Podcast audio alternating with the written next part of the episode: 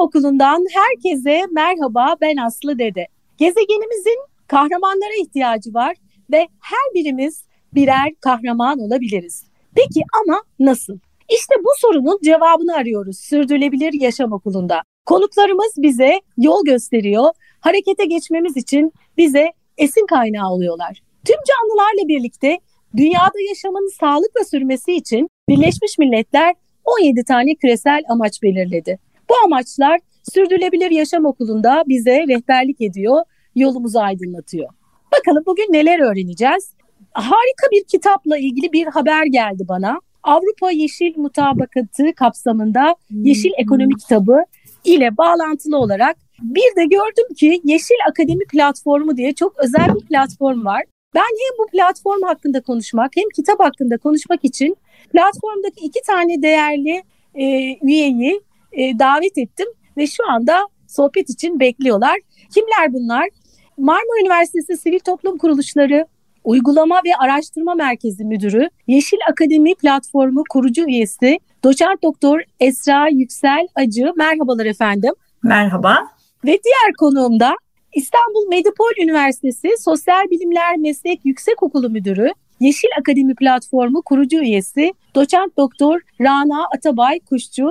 Size de merhaba Rana Hanım. Merhabalar Aslı Hanım. Efendim çok çok teşekkür ederim. Ne güzel işler yapıyorsunuz. Akademinin desteği çok çok önemli.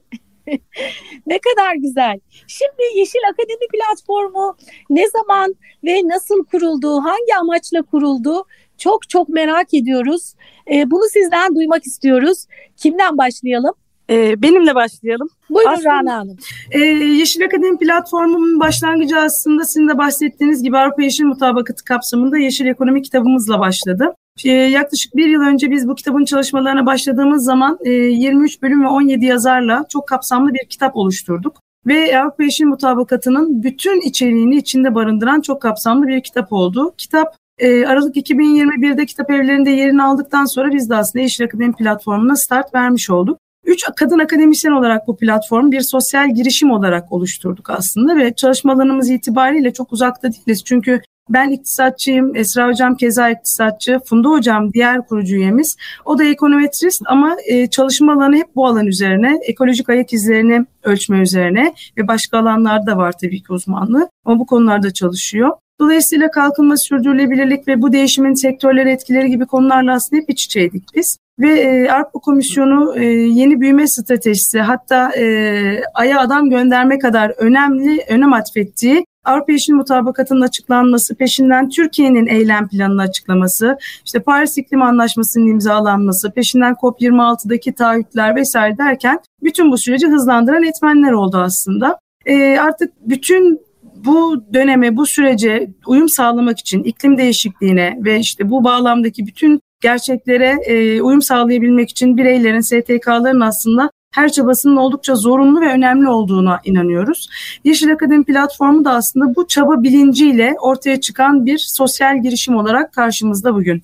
O zaman e, Rana Hanım platformdan önce aslında kitap oluştu. E, kitap platformun kurulmasına sağladı. Ne kadar güzel olmuş. Evet aslında kitap bütün bu projenin yani platformun kılavuz ışığı oldu diyoruz biz. E, öyle adlandırıyoruz. E, önümüzü çok aydınlattı çünkü. E, yeşil mutabakatın da varlığı ve Türkiye'nin aslında içinde bulunduğu süreç ve bu yeşil dönüşüme uyum süreci de bütün bu süreci hızlandırmış oldu.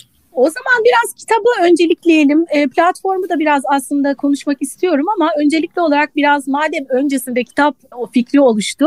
E, kitap fikri oluştuğunda kitaptaki konuları ve içinde yer alacak e, katılımcıları belirlerken özellikle nelere dikkat ettiniz? Ee, aslında biz Avrupa Yeşil Mutabakatı kapsamında Yeşil Ekonomi kitabını oluştururken önümüze aldığımız bizim kılavuzumuz Yeşil Mutabakat'tı tabii ki. Avrupa Komisyonu'nun oluşturduğu. Yeşil mutabakatın içindeki başlıkları teker teker inceleyerek bu başlıklar alanındaki uzman akademisyenlerle çalıştık biz kitabı yaparken. Kimi bölümlerimizde tek yazar, kimi bölümlerimizde birden fazla yazarlarımız oldu ama işte e, tarımdan enerjiye, beslenmeden e, ticarete kadar bütün konuları içinde barındıran çok kapsamlı bir kitap oldu. Fikir de dediğim gibi aslında var olması hani bütün zaten bu sürecin içinde var olan e, akademisyenler olarak Sanki bunu yazmak bizim için bir görevdi. E, yazmasak olmaz gerçekten. Çünkü amaç burada toplumu bilinçlendirmek bir taraftan da. Bu amaçla kitaptaki konuları belirlerken de Avrupa Yeşil Mutabakatı'na esas alarak yaptık ve Türkiye'deki dönüşümün de buna nasıl uyum sağlayacağı da kitabın içinde aslında var. Rana Hanım böyle bir kitap bildiğim kadarıyla ilk defa yani böyle bir yok değil mi benzer? Bu kapsamda bir kitap evet ilk oldu gerçekten. Ee, çok da olumlu geri dönüşler aldık. Ee, hem medyadan geri dönüşler, çok kuvvetli geri dönüşler aldık gerçekten. Hem bürokrasi tarafından e, çok güzel geri dönüşler aldık. Yaptığımız işin gerçekten çok yorulduk ama çok değdiğine inanıyoruz biz. Bu kadar geri dönüşlerle beraber. Bundan sonra devamı gelecek tabii ki çalışmalara. Şimdi yeşil finans üzerine, yeşil finansman üzerine, iklim finansmanı üzerine bir çalışmaya başladık aslında. Bu sefer sektörle beraber çalışacağımız çok kapsamlı bir kitap olacak. Onun da müjdesini buradan sizden vermiş olalım Aslanım. Harika, çok çok güzel. Zaten böyle kitaplar çıktığı zaman bir de ihtiyaç gerçekten önemli bir ihtiyaca karşılık geldi. E, ve bunun devamı da geliyor genelde böyle olduğunda. Geçmişte e, tıp alanında yıllar önce bir e, böyle bir çalışma yap, e, yapılmıştı ve devamı da gelmişti. Umarım bunun da devamı gelecek. Şimdi e, üniversite, akademi ve sivil oluşumların özellikle toplumsal ve ekonomik dönüşüm için önemli etkileri var. Yani siz bir yandan e, akademisyenler bir, ya, e, bir aradasınız, bir yandan sivil bir oluşum e, oluşturdunuz. Size göre üniversite, akademi ve sivil oluşumlar toplumsal ve ekonomik dönüşümü nasıl etkileyebilir? Evet ben biraz konuşayım Esra. bu sefer de. Belki biraz da şu yüzden ben alayım e, soruya cevabı vereyim. E, ben e, Sivil Toplum Kuruluşları Uygulama ve Araştırma Merkezi Müdürüyüm Marmara Üniversitesi'nde.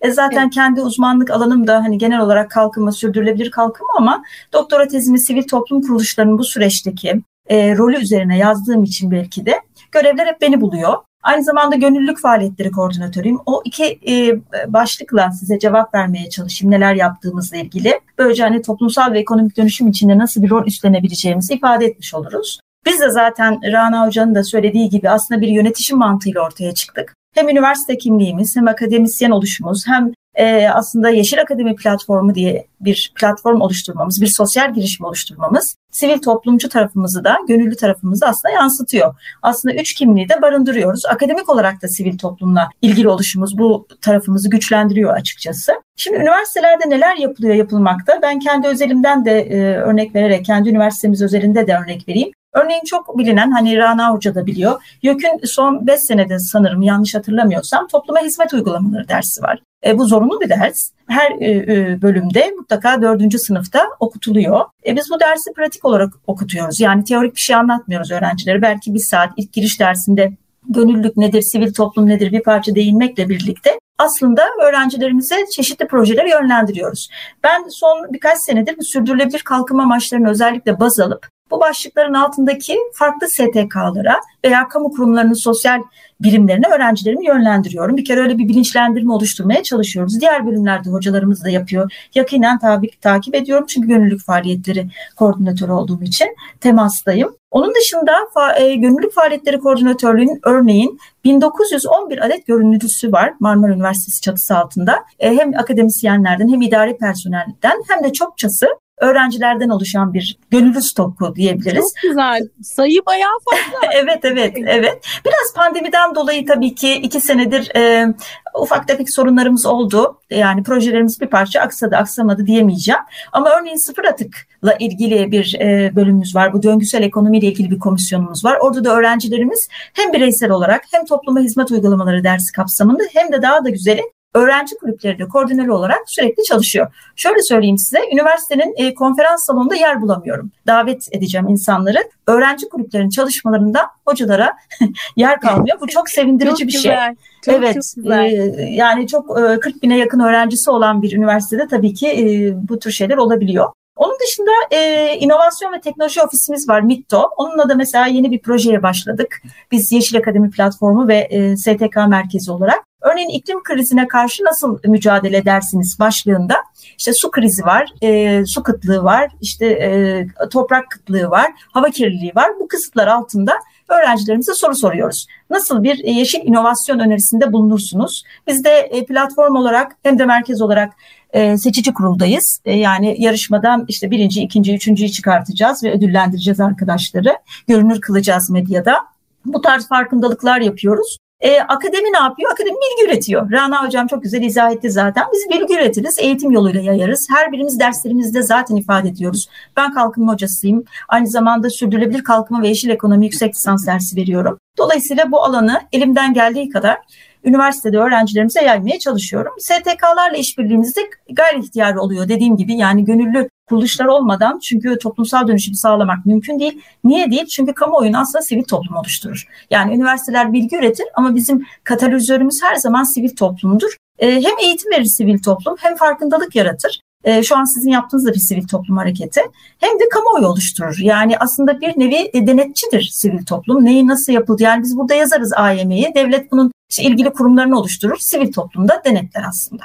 Farkındalık yaratır ve denetler. Böyle açıklayabilirim. Evet, e, peki e, platformda kimler var ve kimler olabilir? Yani ben e, Yeşil Akademi platformuna katılmak istiyorum, çalışmak istiyorum diyen e, kimler olabilir? Hani böyle bir kurallar belirlediniz mi?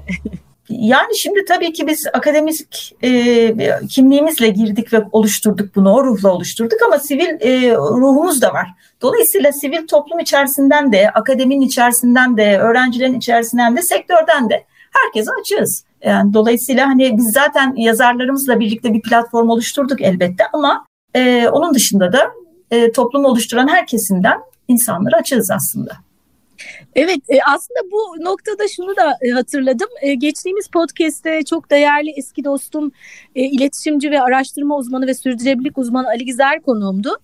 O önemli bir yüzde verdi. Dedi ki sürdürülebilirlik de aslında işin yüzde beşi mühendislik. Yani aslında teknik olarak yapılacak pek çok şey biliniyor, belirli. Ama bunun yüzde 45'i yaşama geçirmek için cesaret ve yüzde 50'si de iletişimle cesaretin desteklenmesini sağlamak dedi. Ne diyorsunuz? Ben hemen bir şey söyleme ihtiyacı hissettim Rana Hocam. Kusura bakma hani e, çok güzel bir soruydu çünkü. ee, şimdi e, 1987 benim birinci sınıfta olduğum yıl. Üniversite 1. Evet. 80, 87'de ortak geleceğimiz ya da diğer adıyla Brundtland raporu yayınlandığında zaten çevreciler yeteri kadar olayın teknik tarafını izah ettiler. Yani evet. e, orada bitmişti iş aslında bir parça. Sonra aslında iktisatçılar, kalkınmacılar, sosyologlar, antropologlar, iletişimciler e, ses getirdiği için bu olay 92'leri hatta politikacılar ve sivil toplum kanaat önderleri ve aktivistler. Yani aslında biraz beşeri bilimler çatısı altındaki alandaki insanlar dahil olunca bu mevzu bugün AYM'ye kadar gelebildi. Yoksa sadece teknik olarak çevre ya da endüstri ya da enerji mühendisleri ya da inşaat mühendisleri sınırlı kalsaydı emin olun 1987'de hatta daha evveli 72 Stockholm'de kalırdı. Ee, ben 91'de mezun oldum üniversiteden. 92'de Rio Deklarasyonu açıklandı. Büyümenin evet. Sınırları kitabını o tarihte e, bizim hocalarımız bize çevirtiyorlardı. Yani sürdürülebilir kalkınma bizim üniversitede ben son sınıftayken tartışma konusuydu. E, ama bugünlere geldiğimizde yani yıllardır biz okuyoruz, metinleri çeviriyoruz, üzerine makaleler yazıyoruz, derslerde anlatıyoruz. Acaba dünya nereye gidecek diye hocalarımızla birlikte ben de asistandım o yıllarda e, aslında yeşil ekonomik dönüşüme gidilmesi gerektiği konuşuluyordu ve birazcık da hayal olarak konuşuluyordu açıkçası. Ama şimdi gördüğümüzde bir e, şeye dönüştü, bir anayasaya dönüştü aslında. Paris İklim Anlaşması ve bunun yol haritası olarak Avrupa Yeşil Mütabakatı demek ki hayal değilmiş ya da hayal olmasını engelleyecek kadar gerçeklerle yüz yüzeyiz. Biraz da onun da tabii ki etkisi var. E, dolayısıyla böyle cevaplayabilirim bu soruyu diye düşünüyorum. Bilmiyorum Rana Hocam'ın katkısı olur mu? Ee, yo hocam aslında dediğiniz doğru. E, çünkü sadece mühendislik tarafında kalsaydı dediğiniz gibi çok da fazla Şimdi mühendisler de kızmasınlar tabii evet. ki. Ama hocam bu arada araya gireyim özellikle altını çizeyim. Ali Gizer bunu önemsiz olduğu için yüzde beş e, demiyorum dedi. Gerçekleştirilebilmesi için bu işin aslında e, zaten her şey çizilmiş. Hani o yüzde beşlik kısmı e, küçümsemek için söylemiyorum dedi. Onu da altını çizmek gerekiyor. Evet işte tam, tam da dediğiniz gibi aslında biz de küçümsemek amacıyla söylemiyoruz ama gerçekten mutlaka mutlaka bilim içinde beşeri sermayeye de ihtiyaç var. Üretim içinde nasıl ihtiyaç varsa beşeri sermayeye bilim için de beşeri sermaye gelişmesi için ihtiyaç var. Dolayısıyla bizim bugün yaptığımız kitap ve bizimle beraber diğer bilim adamlarının, diğer yazarların bu konularda yazdıkları yazılar aslında bütün bu sürecin hızlanmasını ve bilinçlendirmenin hızlanmasına neden olan faktörlerden aslında. Evet yani hem sivil oluşum hem kitap e, ya da bizim burada yapmaya çalıştığımız o yüzde 45 olan yaşama geçirmek için cesaret ve yüzde 50 olan iletişim için cesaretin desteklenmesini sağlamak konusunda hizmet ediyor hocam. %95'lik kısımdayız aslanım zannediyorum. Evet evet. Bence de. evet e, şimdi o zaman e, biraz e, ya kitaba doğru e, geçelim. Avrupa Yeşil Mutabakatı üzerine oluşturuldu kitap. Avrupa Yeşil Mutabakatı sizce Türkiye'ye nasıl yansıdı? Biz e, ne durumdayız? Bunu kim cevaplamak ister? Ee, Buyurun Esra Hocam. Ben mi cevaplayayım? Buyurun Peki. Esra Hocam. Tamam. Esra Hocam buyurun. E, aslında yakın tarihte e, iklim yasası e, çıkacak. Dolayısıyla biz hatta Rana Hocam'la iklim şurasındaydık. E, Yeşil Finansman ve Karbon Fiyatlaması Komisyonu'ndaydık. Orada sırf bu komisyon yoktu. Kuşkusuz iklim değişikliği ile ilgili, sera gazı azaltımı ile ilgili, göç ve diğer sosyal politikalarla ilgili de komisyonlar vardı. Farklı başlıklarda. Orada hem sivil toplumdan hem sektörlerden hem kamu kurumlarından hem de üniversitelerden komisyon üyeleri tartıştılar. Bir, bir metin oluştu. Bu metin e, 2002 yıl 2022 yılı sonu veya 2023'te yasalaşacak aslında. Bir e, bu bu anlamda bence çok ciddi bir yol alındı diye düşünüyorum ben. Türkiye'ye böyle bir yansıması oldu AYM'nin. Neden? Çünkü e, çok e, geçer bir sebep var. Hani biraz böyle farkındalıktır, sürdürülebilir kalkınmadır falan diyoruz ama bir de işin e, reel boyutta şöyle bir e, çıktısı var. Türkiye'de en çok ihracat COBİ'ler tarafından yapılıyor ve en çok ihracat yaptığımız e, coğrafi bölgede Avrupa ülkeleri, Avrupa Birliği ülkeleri daha e, somut ifadeyle. Dolayısıyla bizi bağlayıcı bir durum var. Yani biz eğer e, sınırda karbon vergisi uygulamasıyla karşı karşıya kalırsak ihracatımızda ciddi anlamda düşüş meydana gelecek. E, bu yüzden de dönüşmek zorundayız. Yani hani e, hep beraber dönüşmek zorundayız. Bu böyle doğayı tahrip etmemeliyiz. iklim krizine karşı mücadele etmeliyiz. Evet hani öyle üst perdeden konuşuyoruz ama Kobiler için hani bu çok uzakta geliyor. Ya iklim değişiyor. Ya ne olacak ki canım filan gibi düşünebilirler. Romantik bir şey gibi düşünüyorlar. Roman evet çok güzel ama trajikomik olabilir. O yüzden o yüzden e, aslında bu değişiklik onları yakinen ilgilendiriyor. Zaten Kobi e, temsilcileri de yoğun bir şekilde iş dünyası temsilcileri de yoğun bir şekilde sizler de takip ediyorsunuzdur. Eğitimler veriyorlar, e, söyleşiler yapıyorlar, konferanslar yapıyorlar e, raporlar yayınlıyorlar sürekli. Yani iş ciddiye varmış durumda. Onun için Türkiye'de bu anlamda bir mesafe kat edildiğini düşünüyorum. Öte yandan da işte bizler konuşuyoruz, eğitimler veriyoruz, öğrencilerimizle beraberiz. Ee, ilkokullarda, ortaokullarda çevre ekonomisi, e, çevre e, dersi kondu. Ekonomisi değil de çevre dersi kondu. E, bu Milli Eğitim Bakanlığı'nda da sürece dahil olduğunu gösteriyor. E, ben alışveriş merkezlerinden bir tanesi mesela e, iklim, e, Çevre Şehircilik ve İklim Değişikliği Bakanlığı'nın bir e, standını gördüm. Çocuklara iklim değişikliğini anlatan bir stand gördüm. Mesela o da hiç bir AVM'de böyle bir şey görmemiştim. Dolayısıyla hani e, bu tarz bir e, oluşum içerisindeyiz. Öte yandan bazı kamu kurumlarında örneğin Merkez Bankası'nda bile sürdürülebilirlik ve yeşil ekonomi birimi açıldı. Enerji Piyasası Denetleme Kurulu'ydu yanlış hatırlamıyorsam Rana Hocam. Evet. Karbon piyasası üzerine birim açıldı. Evet. Dolayısıyla kamu kurumlarında da böyle alt birimler, alt komisyonlar açıldığı için e, AYM'nin bence Türkiye'ye kurumsal dönüşüm anlamında e, büyük bir katkısı olduğunu düşünüyorum. Tıpkı Avrupa Birliği uyum süreci gibi aslında 2001'lerde başlayan. cümle ekleyebilir miyim izninizle hocam? Tabii lütfen. Şimdi tam da dediğiniz gibi aslında burada en büyük sancıyı çekecek olan aslında COBİ'ler, küçük orta ölçekli e, işletmeler. Çünkü bu dönüşüm onlar için oldukça sancılı olacak gibi görünüyor. Zaten yıllardan beri aslında STK'lar yani bütün bu yeşil dönüşüm sürecini diyeyim takip eden STK'ların kurumsal şirketlerin olduğunu hatta bunların 10 yıllarca e, raporlamalar yaptıkları sürdürülebilir raporları diye 9. 10. 15. raporlarını yayınladıklarını görüyoruz. Ama bütün bu yapıların icraatına baktığımız zaman geçmiş 10 yılın raporlamaları var fakat COBİ'lere baktığımız zaman bu dönüşüm dediğim gibi oldukça sancılı olacakmış gibi görünüyor. Çünkü işin içinde para var aslında, finansman var. İşin içine finansman girdiği zaman, teşvikler girdiği zaman, işin bilinçlendirilmesi, eğitim kısmı girdiği zaman, üretim süreçleri, tedarik zincirleri girdiği zaman bütün topyekun olarak düşünürsek oldukça büyük bir dönüşümden bahsediyoruz aslında. Kendini mutlaka kurtarabilecek, bu dönüşüme daha hızlı uyum sağlayabilecek olan COBİ'ler mevcuttur. Ancak bununla beraber bu süreçten bu kadar kolayca çıkamayacak olan COBİ'lerin de varlığı maalesef ki Türkiye'de mevcuttur şu anda. Hep biz karbon nötr bir ekonomi olacak diyoruz. Bunun gerçekleşmesi için de artık şunu biliyoruz. Herkesin elini taşın altına koyması gerekiyor. ve ülke olarak elimizi artık taşın altına koymamız lazım. Yeşil ve hatta dijital dönüşüm diye de bahsettiğimiz bu dönüşüm aslında topyekun Türkiye'nin gerçekleştireceği bir dönüşüm olarak adlandırmak herhalde yanlış olmayacaktır diye düşünüyorum. Evet, evet hocam şimdi biz e, her e, çarşamba günü Süper FM'de sabah kuşağında canlı yayında podcastlerimizden e, konuşuyoruz. Ve orada da sık sık dile getiriyorum. Özellikle küçük ve orta boy işletmeler için bu konu oldukça önemli. E, hep böyle çok uzak bir ihtimal, bir, bir e, romantik bir konuymuş gibi e, yaklaşılıyor. Ama e, gerçekten iş yapmaya devam etmek istiyorlarsa bu sürece girmek durumundalar. Bunu da sık sık altını çiziyoruz. Ee, peki yeşil ekonomi ve sürdürülebilir kalkınma denildiğinde ne anlamalıyız? Aslında ikimizden de ayrı ayrı fikri, bu konuyla ilgili e, bilgi almak isterim.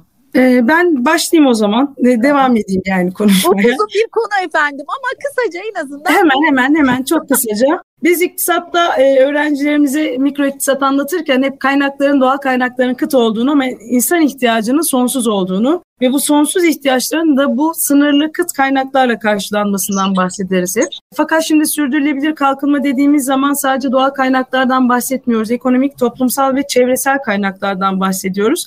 Dolayısıyla bu böyle bir bu üçlü sac ayağını hiçbirbirinden ayırmamak lazım belki. Sadece kalkınmanın artık ekonomik büyümeden ibaret olmadığını biliyoruz ve bunun bu büyümenin sürdürülebilir olması için de çevre ve ekonomi dengesinde koruma zorunluluğunun olduğunu biliyoruz. Dolayısıyla kalkınmanın içinde artık çevresel ve toplumsal kaygıların da olduğunu biliyoruz. Ee, işte bir uluslararası kuruluşlar ve farklı raporlar işte Brundtland raporu dedi hocam, Rio zirvesi, Birleşmiş Milletler Çevre Programı UNEP hep böyle bir yeşil ekonomi zaten sürekli tanımlanıyor biliyorsunuz böyle raporlarda. Ve burada da hep çevresel değerlerin ön plana çıktığı, sürdürülebilir enerjiye dayalı bir yeşil ekonominin oluşmasından bahsediliyor. E, yeşil ekonominin aslında temel hedeflerinden biri de sürdürülebilir kalkınmanın sağlanması ve bu dünyadaki aşırı yoksulluğun ortadan kaldırılması. Dolayısıyla sürdürülebilir kalkınmanın gerçekleşmesi için hani kapsayıcı bir büyümenin gerektiğini biliyoruz deyip ben hemen e, işin üstadına topu atmış olayım. Estağfurullah çok güzel anlattınız bana pek bir şey kalmadı. Ben de şöyle ilave yapayım. Bildiğimiz lineer yani Rana Hoca'nın söylediği kıt kaynakları giderme bilimidir iktisat e, anlayışı bence artık tamıyla kaldırıp kalkmalı. Yani öyle gözüküyor. Ama tabii ki sistem malum e, kapitalist sistemde e, o tanım mevcudiyetini devam ettirecek. Ta ki iklim krizi artık hani e, kotaramayacağımız noktalara geldiğinde belki artık kitaplara da yansıyacaktır diye düşünüyorum. Yani belki e, homo economicus dediğimiz iktisadi insan yerine e, daha diğergam hareket eden, gönüllülük esasını da içinde barındıran, e, daha az egosantrik, belki biraz daha varoluşsal e, düşünen, davranış kodları ona göre biçimlenmiş bir e, tanım üzerinden gitmek gerekecek iktisatta. Hatta insanı merkeze değil, tam tersi insanın da parçası olduğu doğayı, belki gezegeni, belki habitatı merkeze alan bir ekonomi tanımına geçmemiz gerekecek. Bu da bizi daha paylaşımcı bir e, ekonomi anlayışına doğru götürecektir diye ümit ediyorum. Böyle olur sürdürülebilir kalkınma. Benim aklımdaki sürdürülebilir kalkınma tanımı bu aslında.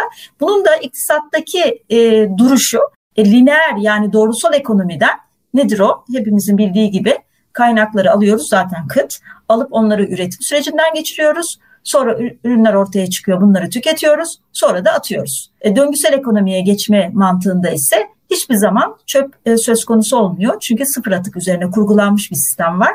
O da ne? Yine kaynaklar alıyoruz ama kaynaklar alırken daha yenilenebilir enerji kaynaklarını alıyoruz örneğin. Ya da endüstride simbiyoz yaparak e, bu kaynak tedarikini sağlıyoruz. Yani kaynak verimli ve enerji verimli bir yol izliyoruz. Yine üretim sürecindeyiz ama daha sınırlı üretimler içindeyiz. Belki e, eskiyip attığımız şeyleri atmamayı, tekrar kullanmayı öğreniyoruz. Dolayısıyla sınırlı üretim aynı şekilde sınırlı tüketiyoruz. Tükettiklerimizi çöpe basmıyoruz. Ne yapıyoruz? E, mutlaka bakım ve onarımdan geçiriyoruz. Başka bir şeye dönüştürüyoruz. Defalarca kullanıyoruz dönüştürerek. Sonra geri dönüşüme ve sonra tekrar e, üretim sürecine aktarıyoruz. Yani sürdürülebilir kalkınma aslında döngüsel ekonomi mantığı oturduğu zaman tam manasıyla oluşacak bir e, paradigma diyebilirim.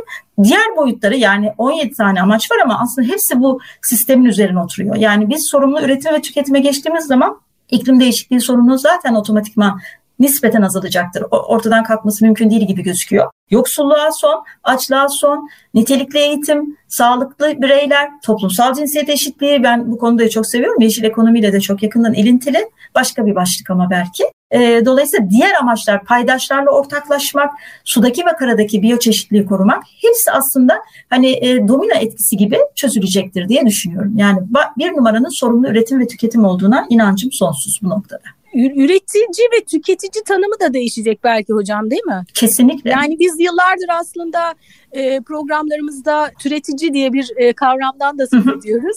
evet. e, belki üreticinin hani adı ve aynı zamanda tanımı da üretici ve tüketicinin değişmiş olacak döngüsel ekonomiyle evet, beraber. Evet, türetici gibi.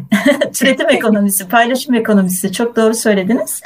E, artık kar maksimizasyonu peşinde koşan üretici ve fayda maksimizasyonu peşinde koşan tüketiciden e, zaten gına gelmişti. Ben birinci sınıftaki dersi anlatan iktisada giriş, ikinci sınıfta ders anlatan, mikro iktisada anlatan hocalarımızın e, özür dileyerek e, yeşil ekonomi konusunda e, üzerlerine vazife düştüğünü düşünüyorum. Çünkü direkt olarak konuya böyle giriyorlar.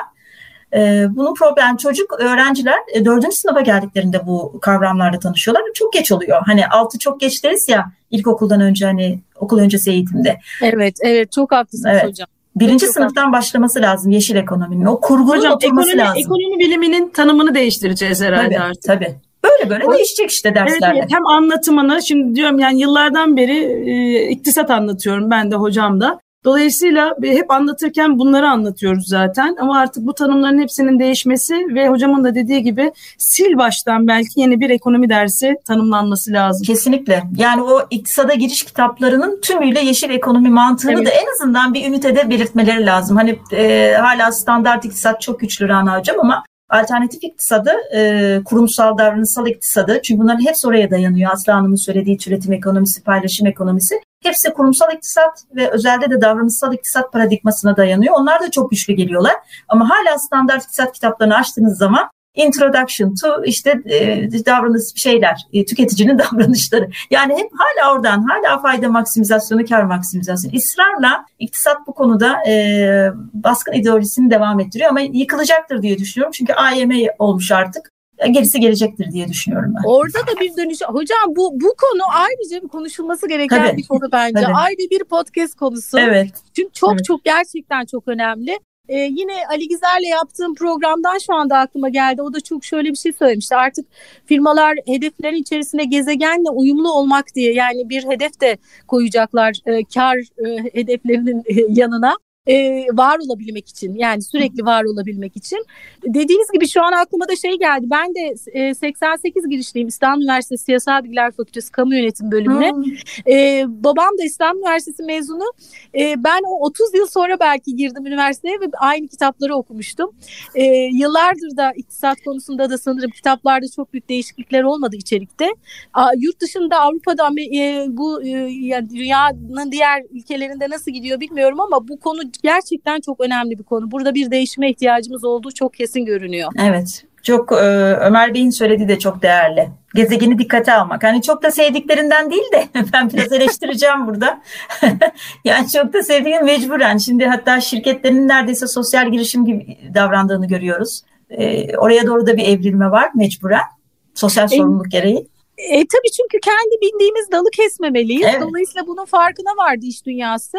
E, bu nedenle e, pandemi de bunu belki biraz hızlandırdı. Hızlandırdı. Diye. Öyle bir avantajlı yanı var. Ben bütün podcast konuklarım hep bunu söylüyorlar. Yani tabii ki çok kötü bir e, şeyler yaşandı ama en azından olumlu tarafından bakarsak böyle bir olumlu etkisi de oldu.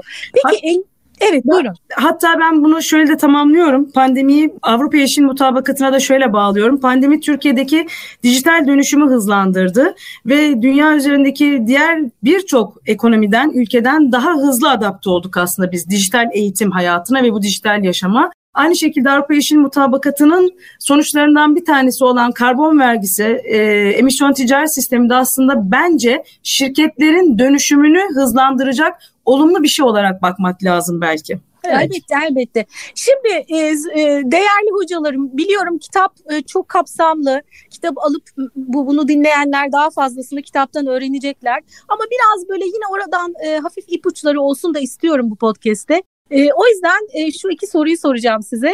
İlk sorum endüstrinin farklı alanları ve birimleri sizce nasıl yeşillenecek e, diye bir e, soru sormak istiyorum. Kim cevaplayabilir? Ee, ben ben başlayayım buraya. Avrupa Yeşil Mutabakatı'nın bir parçası olarak aslında 2030 yılına kadar karbon emisyonlarının %55 azaltma hedefi içeren bir paketi var. Fit to 55 diye. 55'e uyum diye çevriliyor Türkçe'ye. Ve bu 2026 yılından itibaren de hayata geçirilmesi planlanıyor bunun.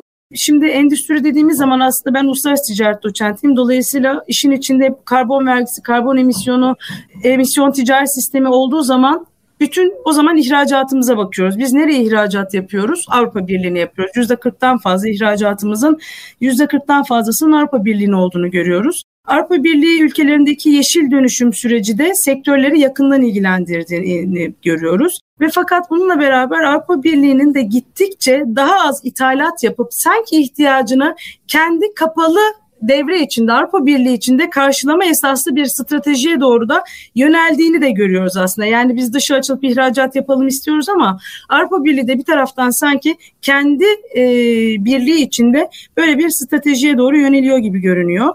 Yeşil mutabakat aşamalı olarak Avrupa Birliği'ne yapılacak olan bu ihracatın da karbon nötr olması gibi bir e, yapı öngörüyor aslında. E peki en çok kim etkileniyor burada? Beş tane kırılgan sektör var aslında mutabakatın bize söylediği. Sınırda karbon düzenlemesi olarak adlandırdığımız ya da CBAM olarak da adlandırdığımız İngilizce çimento, demir çelik, alüminyum, gübre ve enerji sektörleri. Biz aslında bu sektörlerin temsilcileri e, hocamın söylediği gibi iklim şurasında da varlardı. Yeşil e, karbon emisyonu ve bu e, finansmanla, yeşil finansmanla ilgili olarak çok gerçekten ciddi tartışmalar yaşandı orada. Çünkü bu sektörler ilk dönüşmesi gereken sektörler aslında. Çimento dediğiniz şeyin %80'i enerjiden oluşuyor. Evet. Demek ki enerjiyi aslında yenilenebilir enerjiye dönüştürmesi lazım. İhracat yapılabilmesi için.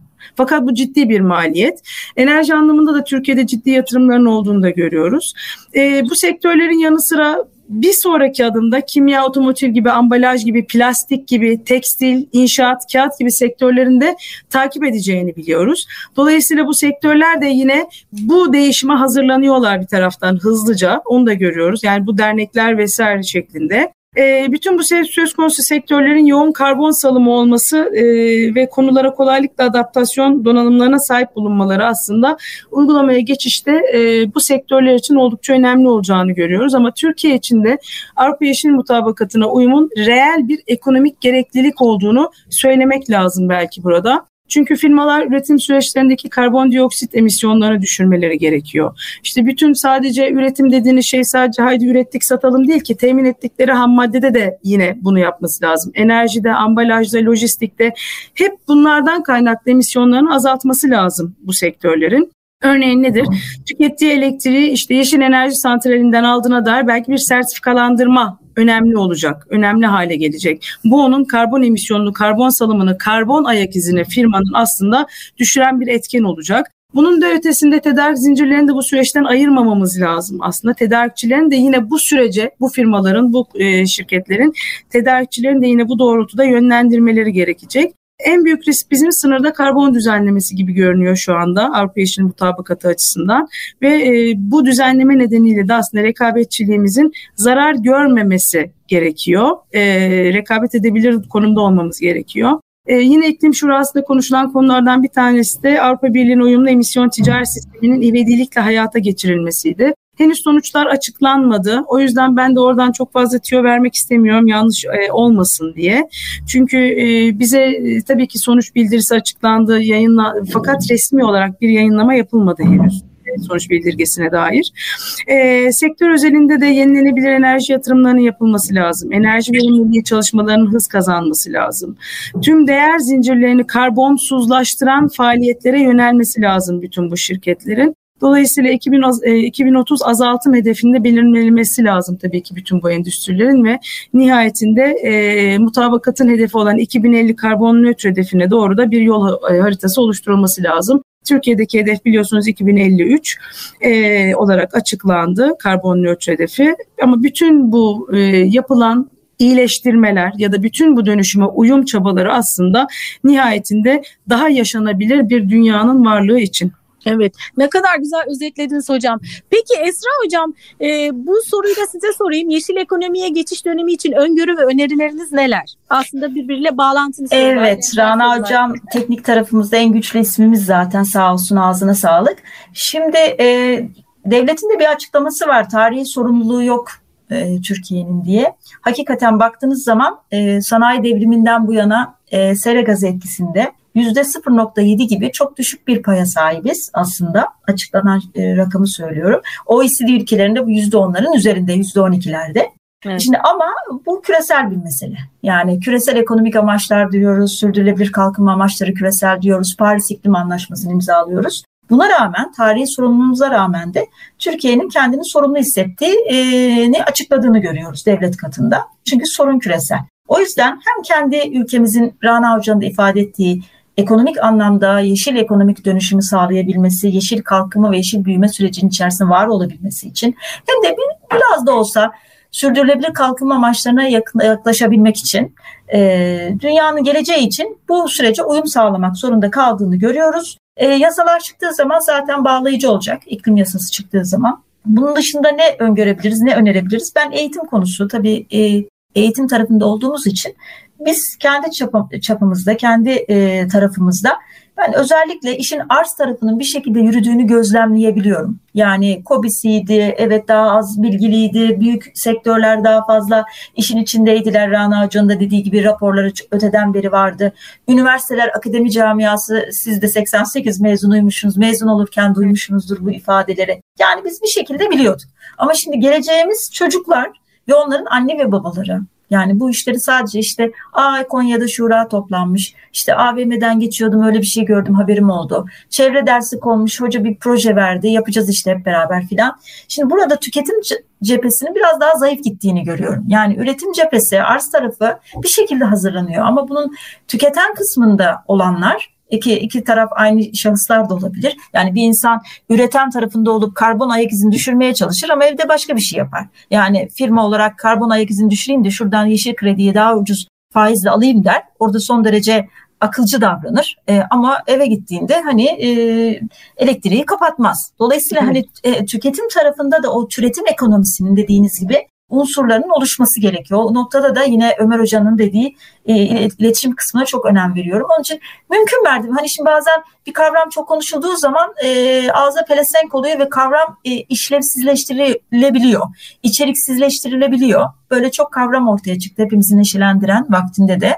Ama e, bunun çok e, e, içeriksiz hale geleceğine de inanmıyorum. Çünkü gerçekten ensemizde boza pişiren bir durum var. Yani korkuyoruz aslında. Ben bazen üniversitede derste anlattığım zaman hocam e, korku filmi gibi oldu. Ay ben çok ürktüm falan diyen oluyor.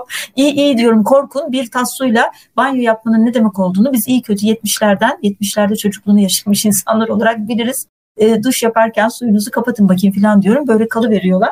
E, şimdi e, dolayısıyla tüketen cephesinde çok hızlı bir şekilde bu sürecin bu podcastler gibi olabilir, söyleşiler şeklinde olabilir, bizim yaptığımız sosyal sorumluluk projeleri gibi olabilir. E, ben kendi oğlumun okulunda bile e, bu konuda hatta Rana Hocam da kızımın okulunda böyle bir e, seminer verdi. E, bunu severek, gönüllü bir şekilde yapmaya hazırım. E, bu kadar üniversitede hocalar var bu konularda. Devletin de ilgili kurumlarının bizlerle iletişime geçip e, gerçekten gönüllü bir şekilde, yeri gelir profesyonel de olur tabii ki ama ağırlıklı olarak gönüllü bir şekilde, yaygın bir şekilde bu süreci çocuklara yaşatmak, anlatmak gerekiyor. Yani tüketim cephesinin türetime doğru evrilmesi için e, kamuoyunun çok e, güçlü bir biçimde eğitim yoluyla farkındalık kazandırılarak e, bilinçlendirilmesi gerektiğini düşünüyorum. E, ne güzel söylediniz hocam. Biz de e, aslında Sürdürülebilir Yaşam Okulu ve Yeşil Çocuk olarak e, sürdürülebilir yaşam kültürünün oluşması için özellikle e, çocuklara yönelik e, projeler geliştiriyoruz. Hatta şu anda devam eden bir projemiz var. 12 şehirde e, 12 tane okulda gönüllü öğretmenlerimiz aracılığıyla. E, iş dünyasında tabii bu konuya destek vermesi oldukça önemli kurumsal sosyal sorumluluktan kurumsal sürdürülebilirlik sorumluluğuna geçiş oldu. Evet. E, artık farklı bir açıdan bakılıyor bu konulara. Yani hani e, belli bir küçük bir bütçe ayırmak hani kardan artan bütçeyi ayırmak değil aslında işin bir parçası olduğunu fark Sistem yaklaşımı değil mi Aslan? Sistem evet. yaklaşımı. Yani bütüncül sistem yaklaşımı olarak bakmak lazım. Aynen öyle hocam. O kadar güzel gidiyor ki sohbet. Aa, ben böyle artık ya bu yetmedi. Bence bizim e, birkaç podcast daha e, birlikte yapmamız e, gerekiyor. Olur seve seve. Seve seve. Şimdi iki hocayı bir arada alınca tabii bir de e, o da yetmiyor. E, şimdi ben son olarak aslında şunu sormak istiyorum. Aslında bütün konuklarıma da soruyorum. Sürdürülebilir yaşam kültürü oluşması için bizim aslında bu söylediklerimiz tabii ki elbette çok önemli. Ama bizim kendi kişisel sürdürülebilirlik tanımımız ne? Ya da biz yaşam biçimimizde sürdürülebilirlik için değiştirdiğimiz alışkanlıklar var mı? Şimdi e, Esra Hocam çok güzel söyledi. Hani şirketler bunu yapıyor ama eve geldiğinde hanede ne oluyor diye. Siz ne abi şimdi siz de böyle konuşuyorsunuz konuşuyorsunuz ama hanelerinizde ne yapıyorsunuz? Eyvah sorguya çekildik Aslı Hanım evet. Vallahi biz e, yani Esra Hocam'la beraber ben Esra Hocam şöyle söyleyeyim hocam özür dileyerek söylüyorum ama ben öğrenciyken Esra Hocam e, asistan benim hocamdı. Evet. Dolayısıyla aramızda böyle bu kadar eskiye dayanan bir e, muhabbet de var aslında Esra Hocam'la. O, ona bu samimiyete de e, inanarak ve güvenerek söyleyeyim ben. Hemen benim üç kızım var. E, Esra Hocam'ın bir oğlu var. En büyüğü 15 yaşında benim kızımın. Oradan başladım ben eğitime öyle söyleyeyim size. Maşallah. E, hocamla beraber çocukları hem biz kendimiz evde zaten bilinçlendirmeye gayret gösteriyoruz ama konuyu bir de dışarıdan biliyorsunuz çocuklar anne babadan dinlemeye pek meraklı değiller. bir de dışarıdan başka e, ikinci bir gözden de dinlesinler diye aslında başka yerlerde seminerler varsa mutlaka bilinçlendirme anlamında biz çocuklarımızı gönderiyoruz. Birincisi bu bu tarafta bilinçlendirmek anlamında. Evde eğitim eğitim gerçekten evde başlıyor. E, kapattığı ışıktan kapattığı musluğa kadar, yediği yemeğe kadar, hareketine kadar, işte evimizde bir köpeğimiz var, o köpekle alakalı yaptığı işlemlere kadar, bütün her şeyi aslında teker teker teker teker işte asıl atık nedir? Benim 3 yaşında kızım var o da gelmiş bana geçen gün diyor ki anne biz sularımızı kapatmalıyız çünkü musluğumuzdan su akmaz bir daha diye. gerçekten eğitim gerçekten evde başlıyor ve çocuklara biz bunu öğretebilirsek eğer anlatabilirsek yaşamlarının bir parçası haline getirebilirsek doğanın bizim için ne demek olduğunu, doğanın bize verdiklerinin ne olduğunu anlatabilirsek, gösterebilirsek herhalde çok güzel bir gelecek olacak çocuklarımız için. Çünkü bizim yaptığımız her şey, e, anlattığımız, verdiğimiz eğitimler ülkemizin ve aslında çocuklarımızın geleceği için. Nihayetinde biz bugün varız. Bundan sonra çocuklarımız, çocuklarımızın çocukları. Herkes mutlaka geleceği düşünerek kaynaklarını kullanmalı. Çünkü sadece bir doğal kaynak değil aslında. Bütün bu doğal kaynaklar üzerindeki zararımızı yapabileceğimizin en iyisi oranında azaltmamız gerekiyor aslında. Sadece doğaya saygılı bir yaşam, sürdürülebilir bir yaşam için belki çok eksik bir tanım olur. Bununla beraber sosyal eşitlik, ekonomik faktörleri de göz önünde bulundurmak gerekiyor. Dolayısıyla attığımız her adımı çevre bilinciyle, ekonomik kalkınmanın, toplumsal yaşamın bir arada olmasına yönelik olarak atmamız gerekiyor.